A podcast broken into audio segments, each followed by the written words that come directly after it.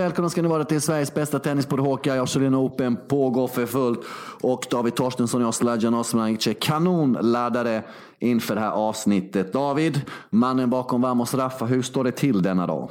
Pick, pickt och starkt. Nej, mycket att göra. Mycket, det är mycket med Australian Open som du kanske förstår Sladjan. Ganska mycket i övrigt att göra också just den här veckan. Så det, det är stökigt. Jag, jag klämmer in dig här 50 minuter mellan ja. två andra göromål. Du är liksom, eh, nej, du är inte viktig Sladjan. Ja. Jag har tryckt in dig. Ja, ja, har frugan tvingat dig att hälsa hej till barnen idag då? Är det det som gör dig stressad? Eh, För du behöver ju inte hälsa på dem varje dag? Jo, det är onsdag idag. Och då börjar ju dagen ja. alltid med att barnen är kvar hemma lite på morgonen. Eh, för min, min fru jobbar sent på onsdagar. Så det är dessutom jag yes. som hämtar barnen på onsdagar. Så jag lämnar, hämtar dem och sen har jag dem ju ensam då också. Från 16.30 ja. till 18.30.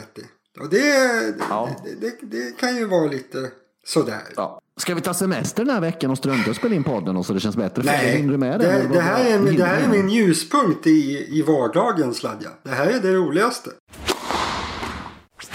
Yes, du vet vem jag såg häromdagen sittandes på samma fik som mig? Jag har ju till och med skickat ett Jag vet ju det. Jag ska inte låtsas som mig. Viktor Trucken Trojki satt och ja, åt en var... omelett bredvid Sladjan med sin fru. Ja, en bra bit bort. Eh, bort då. Eh, nu alltså, inte... hade du zoomat då? Nej, jag, eh, jag höll inte på med paparazzi-fasoner. Men jag skrev ju till dig då att eh, Troitski kom in på samma ställe där jag brukar sitta där då. Och då visste jag att du skulle säga att du inte tror på mig mm. såklart. Ja. Så vet jag att jag måste skicka ett bildbevis. Men jag vill inte vara som paparazzi Bengtsson själv. Så jag gav ju kameran till, till killen bredvid där då, telefonen, som fick plåta Viktor. Bara vi skickar bilden till dig då, så att du skulle tro på detta, vilket du gjorde. Att, eh, sådär då. Men eh, ja, det var lite kul. Ja, jag bekräftar. Han åt en, han åt en omelett, eller hur? Han var där med sin fru. Det är väl egentligen det vi kan, eh, vi kan ta med oss från det där eh, besöket? Eller finns det någon tilläggsinformation kring det? Där? Ja, det var väl att han uppenbarligen inte kvalade in till Australian Open då eftersom han var i Belgien. Ja. Med all önskvärd tydlighet fick han stryk. Yes, eh, Spanien och Rafa Nadal ska det handla om. kommer handla om väldigt mycket. Om vi börjar lite med Rafa Nadal. Eh, stor intervju i CBS 60 Minutes av John Wertheim från Sports Illustrated, känd sportjournalist. Han är väl på PK-skalan, ligger han väl på 0-100% på 89 ungefär. Då, så han är ganska PK, John Wertheim. Men vad fan, det är bättre att han skriver... Vad lägger du på den, den skalan Sladjan? Ja. Är du 38 eller vad, vad, vad ligger du och fiskar på den? Den ska jag svara på när du har svarat på vad du ligger på. Numera skulle jag säga 69. Förr i tiden nu. 12. Och tänker på din gamla kompis Ralf då, eller ditt gamla alter ego? Ja. Ja, ja han, var, han var lite... Han var, han var oberäknelig. Så menar du på... Na... Du då? Nu, du, nu försökte du slingra dig. Ja, men som du, nej, jag ska svara på det. Men först en motfråga. Som du ser det då så är du mer PK än vad jag är. Är det rätt uppfattat? Ja, I, i det är absolut. Oh, fan. Jo, det, alltså, jo, det tycker jag. Oh, fan. Eller om du ligger på 69 så ligger jag på 66 då, säger du. Okej. Okay. Ja, men då är vi ändå stabila. Det händer inte så yes. mycket. Det, det, låter, det låter tryggt. Du David, jag höll på att ramla av stolen när jag såg det här klippet med Raffa. Varför? Från CBS 60 minutes. Varför? Jo, det ska jag tala om för dig. Han påstår, han tittar rätt in i kameran, Rafael Nadal. En person som jag uppfattar som oerhört ärlig och rättfram och genuin. Han tittar alltså in i kameran i ögonen, tittar in i kameran, han äter upp kameran och säger så här. John, when I was 16, 17, I did go out uh, at the discotheques and clubs with my friends and got drunk. Och det har jag svårt att tro på David Torstensson. Att Rafa Nadal gick ut som 16-17 med sina kompisar på Mallorca på klubba och drack lite grann. Jag har väldigt svårt att tro på detta. Vad känner du? Man hade ju velat ha honom kopplad till en lögndetektor. Den hade ju liksom, de hade blivit helt galna de här graferna. De hade bara oh, hopp, upp i luften och så hade de... Nej, jag tror inte, jag tror inte att Rafael Nadal har... Um... Har han druckit alkohol? Han smuttar nog på rödvin någon gång. Men att, att Nadal skulle ha varit full. Det, det håller jag lika osannolikt som... Ja, nu, nu, på tal om PK, nu censurerar jag mig själv. Jag hade en jätterolig liknelse. Men jag, jag, jag, eh, jag påstår att det är högst osannolikt. Han är en sån här som... Eh, som eh, han är typexemplet på en sån som säger att han kan festa utan alkohol. Ja, perfekt. Perfekt. Eh, och eh, en annan sensationell, eller inte sensationell grej, men som man Du kommer ihåg hur det var när Tony skulle sluta och Carlos Moya skulle ta över eh, Rafa som, som tränare och sådär. det var ganska oroligt i och med att Tony och Rafa har jobbat väldigt länge tillsammans. Och Rafa har väl, vad ska vi kalla lite autistiska drag, eller hur? Mm. Och kanske vill att eh, sympatisera väldigt mycket med det där. Eh, och ja, man var lite orolig för hur det skulle gå. De har ju bevisligen gått väldigt, väldigt bra eh, eh, sedan Carlos Moya kom in i bilden. Och eh, här fick vi också reda på i den här intervjun hur Carlos Moya pitchade in sig själv till, till Rafa. Vad han liksom la fokus på när han sa hur man skulle förändra saker och ting. Och eh, det första eh, Moya sa till Rafa var att vi måste organisera träningen på ett bättre sätt. Alltså Rafa måste simmat av ja, det. Det var, handlar om att bara fram kontraktet då. Skriv, skriv en summa och så skriver jag underskrift så har vi läst det. Det klingar nog ganska bra i, i, i eh, Raffas öron. Han visste nog vad han skulle säga tror jag. Om man nu hade behövt säga någonting ens. Carlos, det är ju Nadals idol det. Syns han inte ganska lite på turneringar? Eh, Moja? Eller är det att jag har förkränkt förra säsongen? Känns som man inte ser honom hela Nej. tiden. Ja, man sitter väl där i boxen liksom. Kanske man väl väldigt låg profil. Eh, då är det ofta inklippare på han den andra som har hand om mer ekonomiska biten än förre spelaren som jag alltid glömmer namnet på. Som alltid har jobbat. Som Carlos Costa va? Tack, tack, tack. Som har jobbat länge med. Välklädd.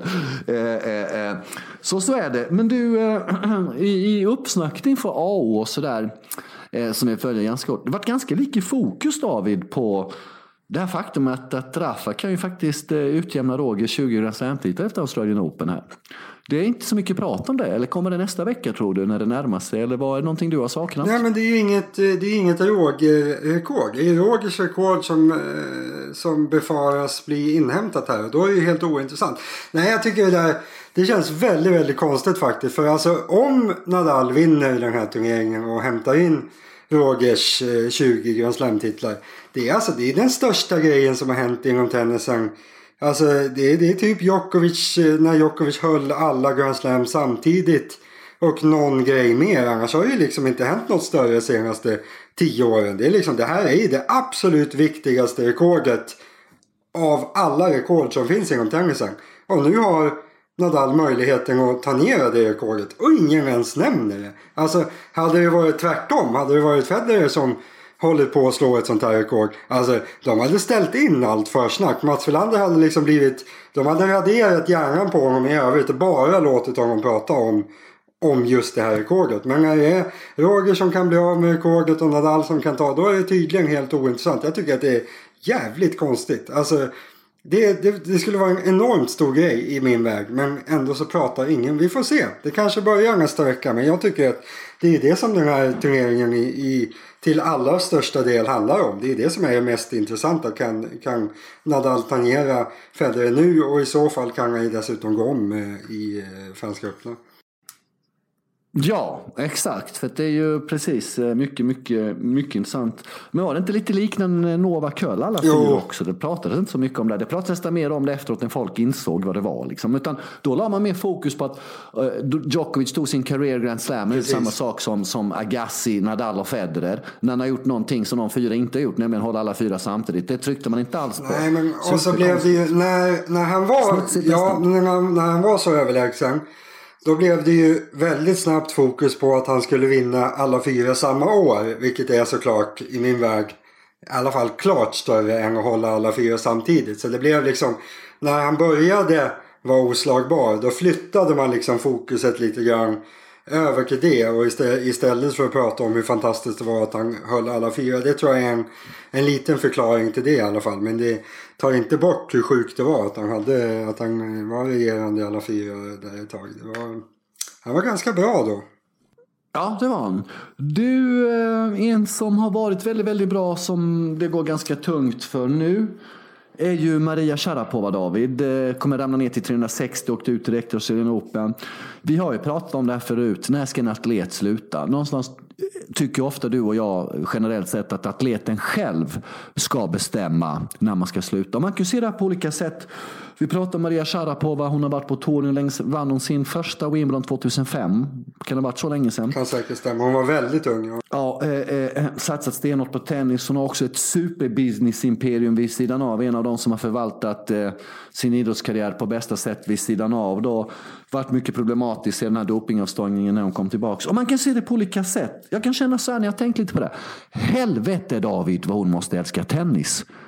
Som inte behöver spela, inte behöver åka runt, kan dra sig undan men ändå vill komma tillbaks.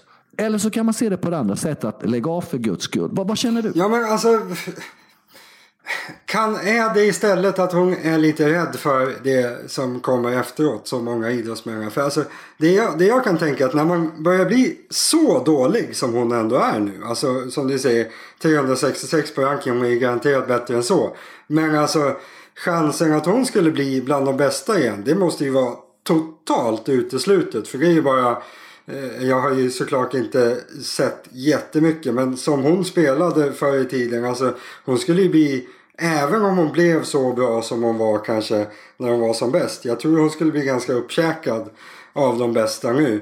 Så alltså i hennes, hennes utsikter att komma tillbaka till någon slags topp. Det måste ju vara totalt liksom obefintligt. Och då måste man fråga sig.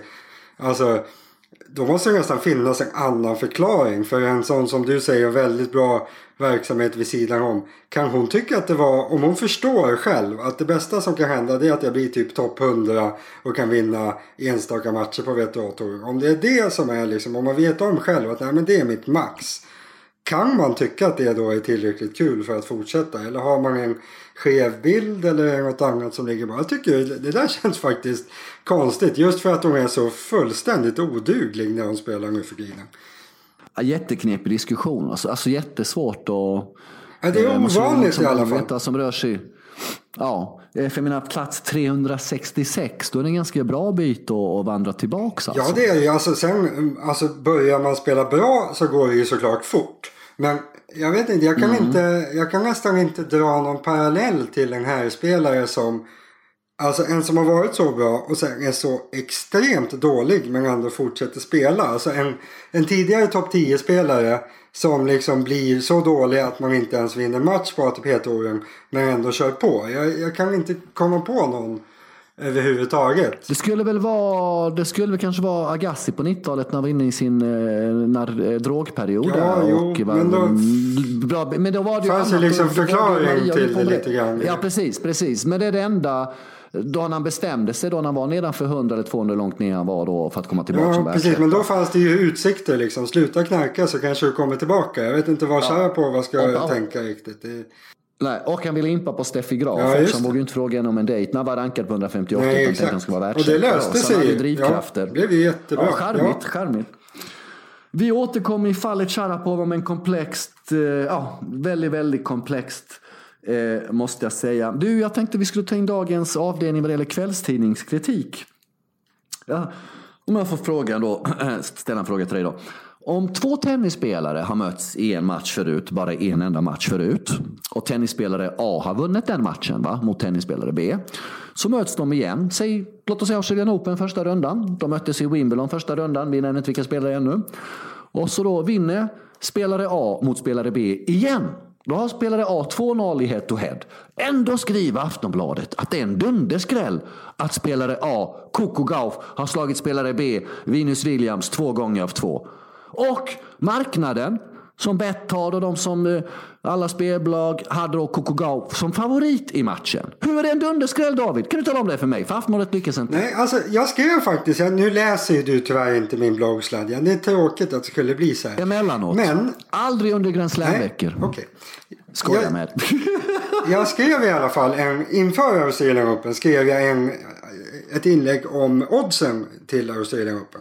Och då skrev jag också ganska mycket om eh, odds och sannolikheter. Att man, man, eh, jag tror att det är väldigt bra för en människa att förstå sig på odds och sannolikheter. För att man liksom ska, ska veta vad som är troligt händer. Och då kan det, det kan gälla politik, det kan gälla sport, det kan gälla egentligen vad som helst.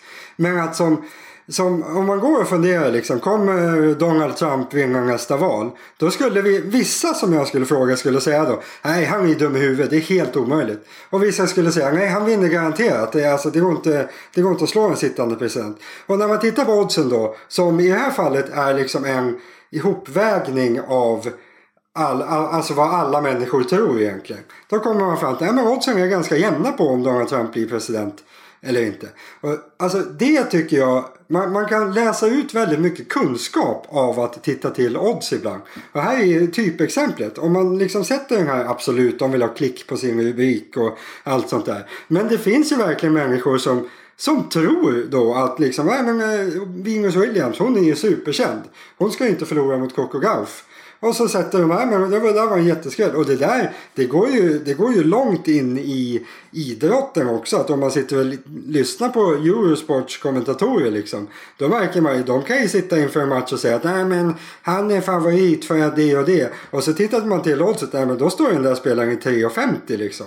Men de har, de bemödar sig liksom inte att förstå sig på odds och sannolikheter. Och det blir man ju dum av. Så ja, Svaret är väl att folk borde lära sig hur odds fungerar. Så skulle de må mycket bättre och allt skulle bli mer korrekt.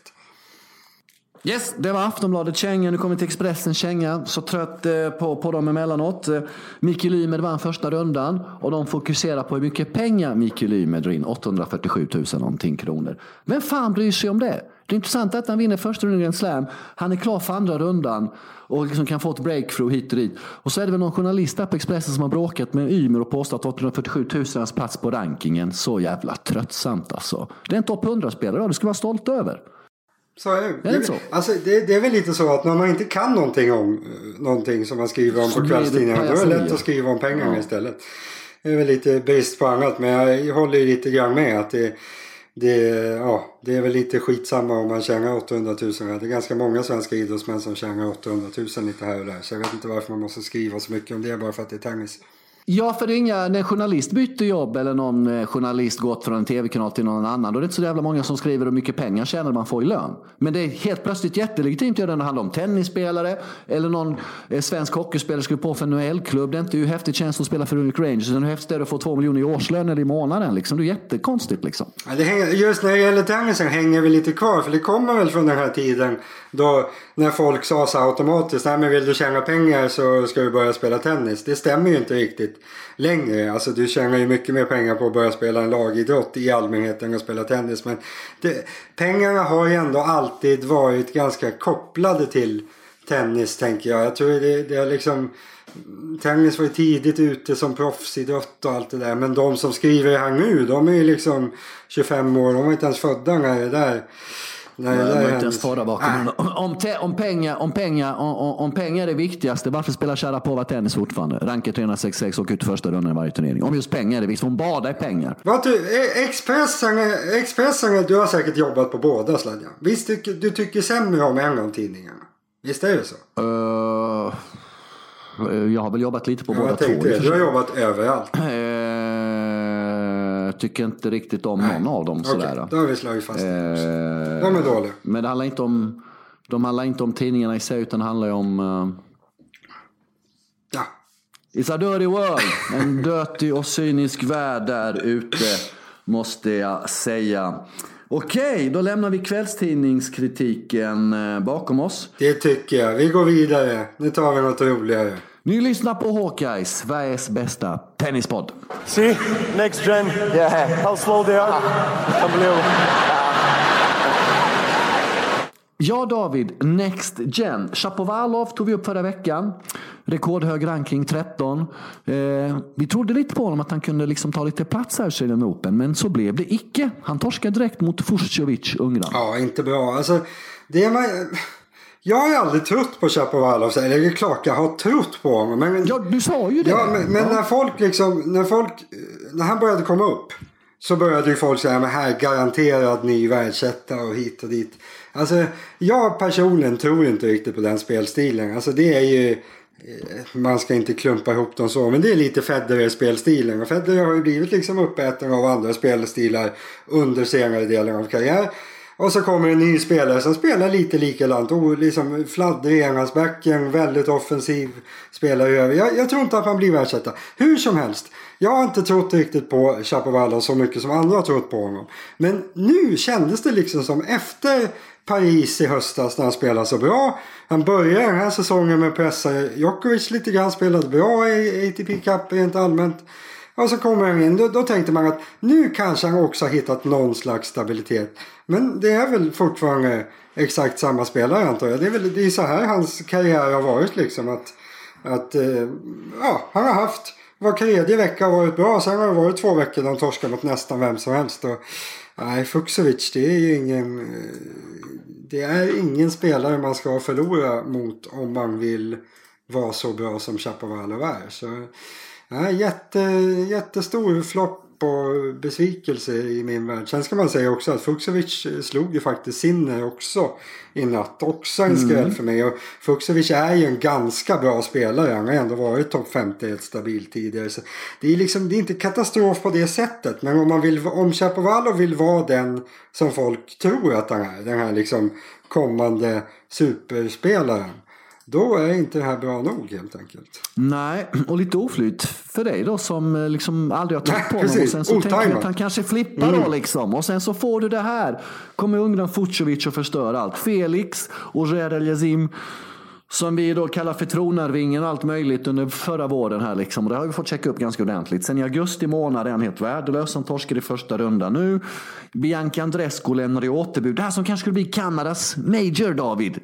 Platt fall. Motigt för eh, Raonic har faktiskt spelat väldigt bra. Krossat sina två ja. första matcher. Men det är väl inte riktigt det de hoppas på. Jag tror inte om man är kanadensisk tennisfan så ser man nog inte framför sig att Raonic kommer vinna så många Grand Slam-titlar under resten av sin karriär. Utan de vill ju upp de här unga. Och, alltså Felix är väl egentligen den Ja men den på ett sätt den största underpresteraren just nu. Sen tror jag att det finns ganska rimliga förklaringar bakom det. Att han är, han är så pass ung tror jag att han har nog ja, kroppen kanske inte riktigt har hängt med i utvecklingen här senast. Jag skulle gissa att han, han försöker träna ganska hårt och kanske växer lite fortfarande.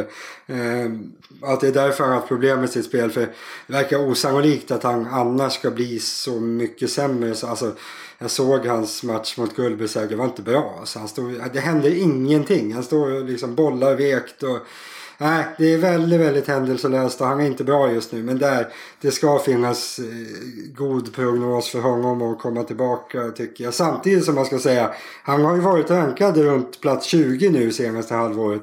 Så bra har han aldrig varit utan det var, han hade ju rejält flyt i turneringar där han hade, han hade bra form och bra lottning i samma turneringar där. Det var någon 500 turnering på grus som det var Rio där han gick långt och så gick han långt i Indian Wells eller Miami och det bara rasade in poäng. Han var liksom inte topp 20 eller runt 20 spelstyrkemässigt då heller.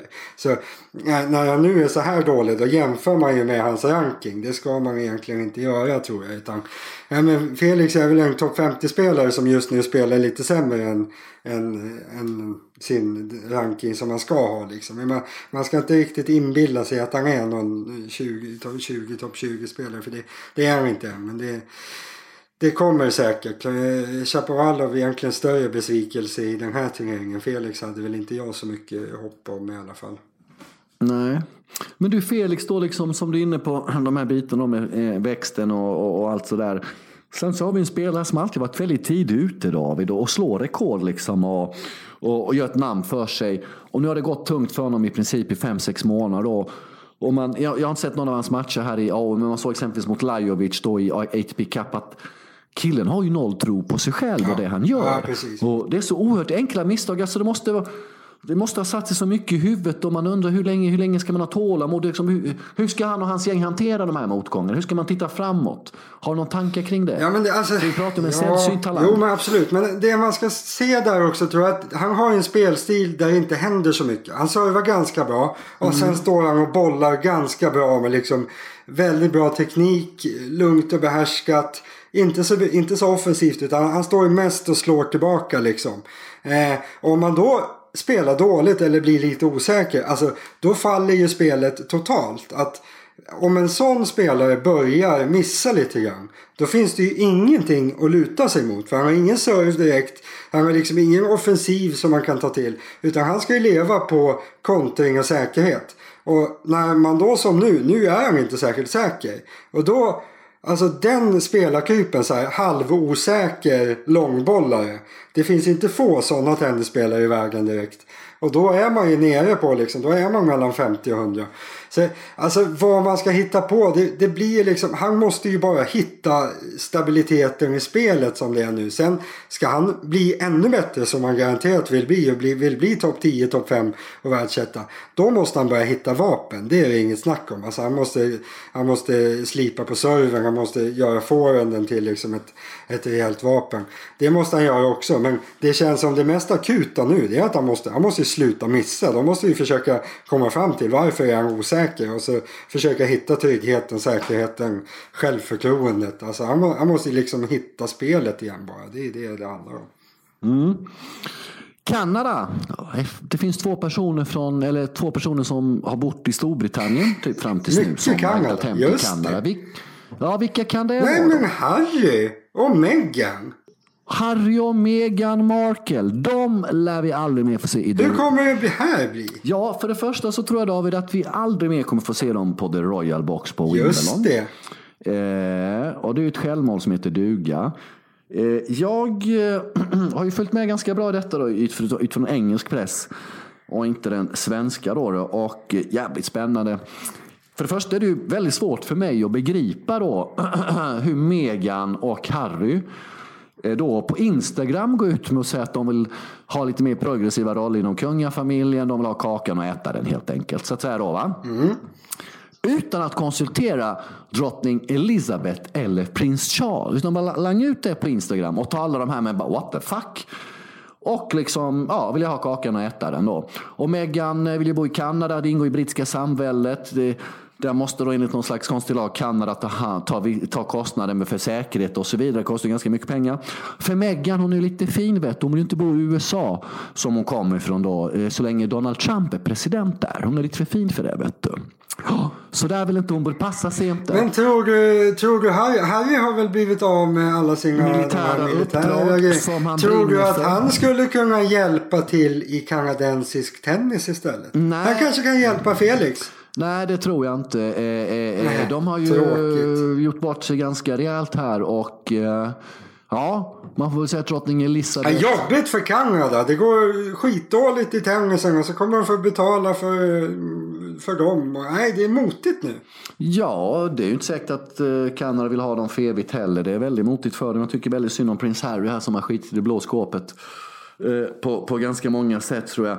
Och oavsett det då, de ska betala tillbaka de här 30 miljoner kronor vad det var som det engelska skattebetalarna stod för att renovera deras hus. Som de har blivit utkastade ut. Och de ska ha kvar huset för de ska ju pendla lite mellan Storbritannien och Kanada. Men de måste betala marknadsmässig hyra för det då. Och eh, prins Charles kommer då försörja Meghan, deras son Archie och Harry det närmsta året då liksom. Så, så oberoende progressiva roller lyckades Meghan carva out för dem att prins Charles fick in och försörja dem närmsta året. Fy fan vad en del människor Jag hade, jag hade velat ha en tenniskoppling till det här. Jag hade gärna sett att du avslutar med och nu har prins Harry bestämt sig för att engagera sig i kanadensisk tennis. Mm, men du kan- Det hade varit en bra avslutning. Kan du, kan du inte ljuga och säga det? Nej, men jag kan ta en, en sanning istället. Eh, tenniskoppling. Mhm. Vem, var på hennes, vem var på deras bröllop? Megans och, och, och prins Harrys? Säkert Roger. Nej, Serena Williams. Vem fick en fråga om Just hon tycker det, om fan, Meghan? skulle jag kunna. Ja, vem fick frågan på presskonferensen efter första ma- matchen vad hon tycker om Meghan och prins Harry och det här och inte ville kommentera det? Serena Williams. Är det tenniskoppling nog för dig Ja. David? Ja, det räcker. Tack! Okej, snyggast outfit Australian Open. Roger, Raffa eller Novak? Du är förvisso färgblind då, så man får ta dina åsikter. Snyggast Ja, då kanske du ska börja Sladjan. Du har precis dissat mig i, i det här ämnet. Då kanske det är du som ska få börja. Ja, för att det är ju lite kanske känsligt eh, att vara färgblind när man ska bedöma outfits. Jag tycker Jag går ju mest på modellerna på kläderna. För färger, färgerna blir som sagt svårt för mig. Men jag, jag kommer ändå komma med en, med en input här. Men jag, du får börja. Du tar hand om modellen, jag tar hand om färgen. Jag tycker då, eh, eh, i som i det här fallet när Australian Open är väldigt mycket blått på banan och blått runt om. Att det tennisspelaren har på sig matchar med med banan på något sätt då. Va? Och där tycker jag Roger vinner lätt av de här tre. För han har någon slags mörkblå, någon slags rosaröda, rosaröda byxor och mörkblå tröja som matchar jättebra. Raffas rosa funkar, men jag har faktiskt väldigt svårt för det kraglösa och armlösa som Rafa kör. Novaks gröna. Novak har alltid varit bra på att ha kläder som matchar in med underlaget. Men nu kör han någon slags grön Lacoste-tröja till det här blåa på AO. Och den här konstiga vita streck i tröjan, ett konstigt mönster som är jättefult. Det var snyggare med helgrönt. Så att Roger får min röst, även om han kör kraglös som du har jättesvårt för. Vill du ha min, vill du ha min analys? Ja, jättegärna. Jag, jag, tycker faktiskt att jag tycker att jag, jag, har Novaks kläder framför mig här nu. För jag var tvungen att, att, att dubbelkolla det här. Det är väldigt lätt att se färgerna för mig när jag har det så här precis framför mig på datorn. Ah, okay, okay. Jag tycker att det är jättesnyggt. Jag tycker det är skitsnyggt. Jag gillar den här gröna. Och gröna skor till. Allting går ihop vita. Och så har han ju så snygg rumpa. Och, ja. Eh, så ja, Novak blir vinnare. Federer är besviken. Eh, han kör ju liksom någon slags eh, t-shirt. Och det, alltså, Federer kan inte ha t-shirt. Det blir fel. Det är liksom... Nej, han ska ha krage. Det är bara så det är. Jag, jag, han blir liksom diskad för han har inte en rejäl krage. Så där Federer kommer jag inte ens prata om. Shortsen lila eller vad fan är det? Skitfult. Nadal, han ska ju se slafsig ut. Det är ju liksom... Eh, han ska väl se ut så här. Det, det är ju inte... Det är inte jättesnyggt med ett knallrosa linne och liksom tajta shorts. Det, det, är ju ingenting jag hade satt på dig när du ska gå ut på byn en, en ordinär lördag liksom. Men, ja. men ja, Nadal ska se ut lite sådär. Det ska vara slafsigt och svettigt och kladdigt. Och, jag tycker Nadal får godkänt. Så det blir Federer liksom stor bottenplacering. Djokovic bra. Mm. Eh, Nadal, eh, ja det är väl så det är antar jag. Vi har helt olika åsikter i det här fallet helt enkelt. Eh, ja, vad det ja, gäller stil. Ja. stil Men snyggast av alla, det var du i fredags Sladjan i din kostym. Sladjan skickade en kostymbild på mig. Han var på någon sån här supergala där han fick, fick han var väl i princip chef över hela galan antar jag. Och du hade en jättefin kostym på dig. Ja, det, det, var, var elegant. Hade ja, du väst också? Nej, nej, ja, de satt ju med nej, hedersbordet så jag ansträngde mig lite då. Dem. Ja, han var jättesöt. Eh, men sen är det ju väldigt svårt att känna sig bekväm i kostym. Så man vet aldrig var man ska rava händerna riktigt. Liksom. Och ska, när man sitter ja. ner till bordet. Jag tror, man, jag tror man måste ha kostym väldigt mycket ja. för att bli bekväm. Jag tror man tänker nog inte på det till slut. Men Nej. som enkla män som oss, det är, det är tufft. Jag hade gärna haft kostym på mig oftare om det hade varit okej okay att ha gympadojor till. Det är det här med vanliga skor. Alltså. Men det är det väl? Är det inte jo, men i Alltså vardagsmässigt. Men inte när man ja. ska på typ galor och sånt. Det Nej. går på en gång om året. Så det är inte så... Alla de här galorna, det är ett helvete. Ja. Ja, ja. Du, vi har lite lyssnarmail här. Med betoning på lite. Nu får ni fan ta och skärpa ja, till vad hände? Skit. Det var för att jag skrev Nadal. Då, bara, ja, då tänker jag Nadal. Vad fan, jag stänger ja. datorn direkt. Det hade, hade jag skrivit Federer hade bara smällt till. Ja, Usch, exakt. dåligt. Visa lite så, inställning. Nej, men det, det, är väl inte mycket. Alltså, det är väl inte så mycket svårare än att folk är väldigt mycket mer intresserade av Federer än av Nadal. Det, jag, jag tror inte att vi ska krångla till det mer än så. Det kom, vi har fått ett mejl som jag tror att ganska... Ja, eh, det är då Fredrik eh, e- Elftorp. Hallå igen grabbar. God fortsättning på året och tack återigen för en mycket underhållande podd. Tack! Hoppas ni mår väl och liksom ni är jag sjukt taggade över att säsongen är igång igen. Vi är dundertaggade. Alla är taggade utom Felix och Ger Al-Yazim. Eh, jag har en fråga där jag är intresserad av bådas åsikter. Det snackas ju och jämförs jämt och ständigt mellan de tre stora om vem som är bäst etc. Det finns såklart en massa olika parametrar som kan vägas in där. Även sådana som du inte har lyft upp David, Smiley. Men min fråga till er är, hur skulle ni vilja ranka de tre stora på plats 1 till 3 när det handlar om starkast varumärke? Jag avstår från att ge vidare riktlinjer än så, utan ni får tolka begreppet bäst ni vill. Eh, hade varit mycket intressant att ta del av våra åsikter här. Ha det gött så länge med vänliga hälsningar Fredrik Elftorp. Tack för mejlet Fredrik, tack för att du lyssnar på oss. Ja, David. Är det så enkelt som det verkar detta? Eller vad, vad, vad, vad, vad, vad, vad blir det av detta? Ja, men alltså, så han bäst varumärke, det är det man ska klura. Det är väl det starkast, liksom starkast. mest värt. Alltså då är väl, jag tror att Federers marknadsvärde är väl egentligen lika stort eller större än som Nadals och Djokovic tillsammans skulle jag säga. Alltså, när det gäller det så är, är de enormt långt ifrån skulle jag säga. Mm, absolut. Roger är väl eh, ja, det är på en helt egen nivå, en helt egen industri. Vilket... Ja, ja det alltså han är ju, nej, alltså, om man tänker liksom globalt och inom idrottssammanhang och även utanför idrotten. Alltså oavsett vem det är som ska spåna med vem ska vi samarbeta med. Roger är ju, han kommer ju garanterat i topp topp tre, topp fem, vem man än frågar oavsett vad liksom. Så när det gäller det så är han nog oslagbar skulle jag säga. I alla fall inom tennisen och kanske inom all sport också. Jag kan inte riktigt komma på vem som skulle vara Alltså, alla företag borde rimligtvis vilja samarbeta med Federer egentligen. Yes. Till exempel Credit Suisse, även om Greta Thunberg har problem med det. Mm. För att hon håller på med någon grej där. Det är väl det som är lite konstigt egentligen. Att Federer har ju inte, han har ju inte, ja Nike såklart, men han har ju inte haft något samarbete egentligen med något av världens här absolut största företag. Han har inte varit ambassadör för, nu har väl inte de då, men han har liksom inte jobbat för Google. Han har inte, inga så här av dem, utan han har de här Credit Suisse, här, vad heter det, Lintchoklad och det är de som Rolex. hänger med år efter. Ja, Rolex såklart. Det är väl ett mm. ganska stort företag kanske. Men han har liksom, han har inte bytt så mycket. Han har hängt kvar vid dem han har haft och så har han inte gjort mer av det. Där skulle man väl kunna gissa att efter karriären kanske det blir lite ändring på det. Om jag får gissa. Då kanske det blir lite andra större grejer skulle jag tro. Nu fick jag en idé här. Att Roger ska bredda, bredda sin businessverksamhet. Han eh, manager, eller han är väl inte, men eh, han har ju ett eh, managementbolag tillsammans med Tony Goodsick, hans gamla agent som fortfarande är agent. Och nu har de signat Alexander Zverev till sig. De kanske ska bredda lite till lite för detta kungligheter som inte ja, i Los Angeles utan bor ja. i Kanada. Och liksom coacha Meghan och prins Harry lite så de drar in lite Degos. Ja. Då har vi löst det. Tack gode gud att vi fick till Jättebra. den biten. Skönt. Du, nu kan man... Ja, nu kan vi slappna av. Vi har ett mejl här från Magnusson. Magnusson heter inget förnamn. Men jag tror att vi har berört det här förut. Då. Dolgopolov och hans eh, beröringar med mindre, ja med lite ljusskyggade karaktärer i tennisvärlden. Eh, Dolgopolov, hur ligger han till? Är han helt i händerna på, på, på våldsamma människor? Eller vad händer här David?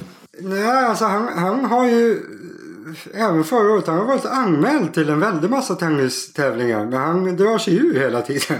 Så jag vet inte. Han, eh, han har väl någon slags tanke på comeback. Men det blir ingenting. Alltså den officiella förklaringen är att han är skadad. Och han har ju varit skadad mycket genom sin karriär också.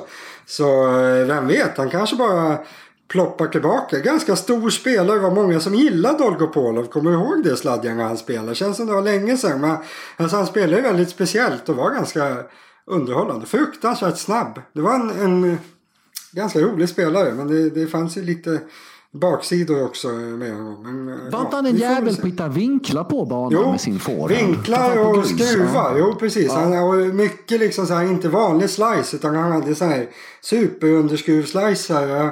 Han spelade väldigt speciellt men var sevärd. Och när han fick det att fungera, han slog väl Djokovic någon gång eller var det bara jämnt? Ja, jag kommer ihåg för mig att det var någonting att han kanske Jag kommer ihåg det exakt. Jag var, vet, jag, jag var på en sportbar i eh, Gävle när jag såg den matchen. Så jag var ju förmodligen lite full. Jag kommer ihåg att jag såg den matchen och han var med. Men jag kommer inte ihåg om han vann eller inte. Bovlade gjorde jag. Jag är ganska dålig på bowling. Det behöver vi inte veta. Nej, det behöver vi inte veta. Du, eh, jag tror att vi lägger ner butiken för idag va?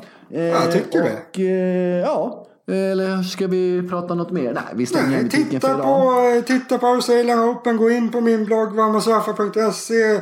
Yes. Bet hard högst odds i världen om ni spelar. Spela där. Ingen ja, ska vi ta fram lite, har du kvar, vem, har du kvar samma slutsidor som förra veckan? Eller ska vi, ska vi ta fram lite nya här nu då? Vad känner vem, vi? Vem har jag? Jag har, eh, jag har Federer va? Ja, och vad har du fått spå honom nu? Vad oddsen inte ja, det är väl i princip, 11 eh, någonting i princip ord för en... Nej, han har sjunkit Sladjan. Ja. Han har sjunkit åtta gånger pengarna. Jaså, Djokovic står på? Vi, Djokovic 2,10, Nadal 5,50. Okej, okej. Okay, okay. mm. Ja, det sjunker ju lite. Har vi efter på damsidan? Har du lust att plocka fram den? då? Jag ska titta, jag ska För titta. Nej, inga Det- inga Är det på på grund av att Coco Gauff spelar då, eh, som är under 18? Då? Ja, det kan det vara faktiskt att det Mm. stökar. Men hon kan väl inte vinna? Kan hon vinna Sladja? Nej, hon har en väldigt tuff match i nästa runda. Då möter Naomi Osaka, titelförsvarare. De möttes även i US Open i höstas. Men ändå fascinerande med Coco Gauff då. På sina tre första Grand Slam-turneringar har denna 15-åring nått tredje rundan i samtliga tre. Det är bra. Eh, så vi får se hur det går där. Men det är ju liksom lite märkligt jag tycka det är lagstiftningsmässigt sett. Spelar ingen roll om det är 14 eller 17. Spelar du på allra högsta nivån och du kan vara bäst i världen på din det- sport det måste man tycker kunna betta för guds skull. Jag menar, hallå Ja, liksom. det är konstigt. Ja, Jag tycker det är fel. Vill du veta vad Mikael Ymer står i för odds? Eh, jättegärna. Ja, jag hör entusiasmen. Han står i 1001 gånger pengarna. Vad har han för chans i sin andra runda då? Nu när folk lyssnar på det här så kanske redan har Ja. torskat den eller inte. Men vi vill ha Nej lite då, vi, det här ska väl komma ut idag hoppas vi. Men eh, alltså, Och Mikael Ly, lätt att säga bara en gång. Mikael Ymer är bättre tennisspelare än vad den här journalisten på Expressen som dissar honom är som journalist. Så har vi fått det sagt också. Det hade väl varit jättekonstigt om den här journalisten var topp 100 i världen. Det hade bland nog inte ens på en miljon. känns Men jag menar liksom- på att Mikael Ymer är världens 847 000 bästa tennisspelare. Jaha. Och då i sådana fall är inte han en av de 10 miljoner bästa journalisterna. Undrar hur han har det med sannolikhetsläran och läran kring oss. Sådär, sådär.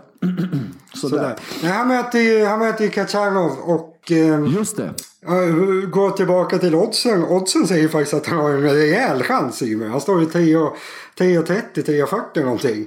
Eh, vilket är väldigt lågt sett till spelarnas ranking. Så folk tror på Ymer. Det, det är lite genomgående när det gäller oddsmarknaden Men det just nu. fenomen Inte bara folk i Sverige. Utan, ja, men det, är alltså, det är ju, oddsen är inte bara svenska liksom. Det är hela världen. Så folk tror på Ymer. Eh, men alltså, jag tror inte det kommer gå vägen. För han, han har inte riktigt trycket tror jag för att ehm, för att hålla. Kachanov är lite osäker. Men om inte Kachanov får tryck på sig då kommer han nog vara ganska säker. Jag tror inte att Ymer kan sätta det där trycket. Så, Ah, nej, okej. jag tror tyvärr att det blir eh, torsk. Men det ska bli kul att se. Det är alltså eh, morgonmatch. Eh, torsdag svensk tid. Så den kan ju alla sitta och smygtitta på på jobbet då. Men David, vi vet ju att Kachanov är i jävligt dålig form. Vi vet det. Nu försöker Ja, jag liksom precis, bygga ja. upp det här lite. Men som du säger, lite jobbigt där med slagstyrkan. För det är ju en ganska viktig faktor om man ska få Kachanov på fall. Det faktum att han har tagit in Fidde Rosengren, din favorittränare i hela världen. Eh, Kachanov alltså. Mm. Kan det vara en, eh, en tennisvätska för, för, för, för Mikael Ymer som kanske haft lite beröringspunkter med Fidde genom åren? Kan det vara någonting? Jag försöker hitta någonting vi kan hänga upp oss på här. För jag ska ta ledigt från jobbet imorgon. Eller jobba hemifrån imorgon. Working from home. Ja, nej, alltså. Det man, om man vill tro på chans på Ymer då ska man ju fokusera på det här att Kashanov är i jävligt dålig form. Dåligt skick. egentligen. Inte dålig form, han har varit dålig länge. Han, är liksom, han spelar ju sämre än sin ranking och sådär. Och så ska man ju tänka på att han är väldigt, inte väldigt, han är osäker Kashanov. Han missar. Han missar mycket. Och missar man mycket då är det jobbigt att möta en spelare som Ymer som är liksom en, en ren säkerhetsspelare. Så på så sätt om man tänker hur de ser ut i vanliga matcher. Då förstår jag att folk kan tänka att nej men Kachanov kommer stå och missa. Ymer kommer stå och vara safe. Men jag tror att just det här att Ymer spelar i så pass lågt tempo att han inte. Han är liksom ingen kontringsspelare utan han håller ju till någon eller ett par meter bakom baslinjen. Där tror jag att det spricker i den här matchen. För Kachanov, när Kashanov får tid på sig då är han inte osäker. När han inte får tid på sig då är han osäker. Så jag tror fortfarande, jag tror att det är det som kommer att avgöra. Men jag har full förståelse för att folk tror lite grann på Ymer. För om man inte grottar in sig rejält i att börja gissa kring matchbild som jag gör. Då kan det se ut som att det är en bra chans med dålig form och spelstilar och sådär. Så vi hoppas, det vore kul om han vann. Hur många set har Mikael mot Kachanov? 0, 1, 2 eller 3? Ett. Vad tror du? Jag säger ju 3 bara för att det ska bli liksom... Ah, vilken Ja, vackert, fint.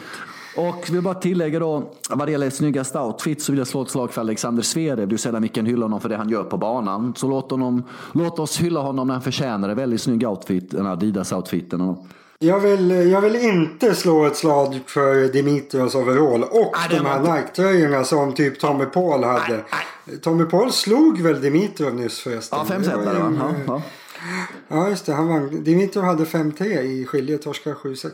Eh, men de är inte snygga de här späckliga. Ser ut som de här gamla golven eh, som var i skolor förr i tiden. Ser fruktansvärt eh, fula de här tröjorna. Det är, nej, Dåligt. Han borde byta till nästa match Paul. Och den där overallen som Grigor hade. Den, den borde brännas.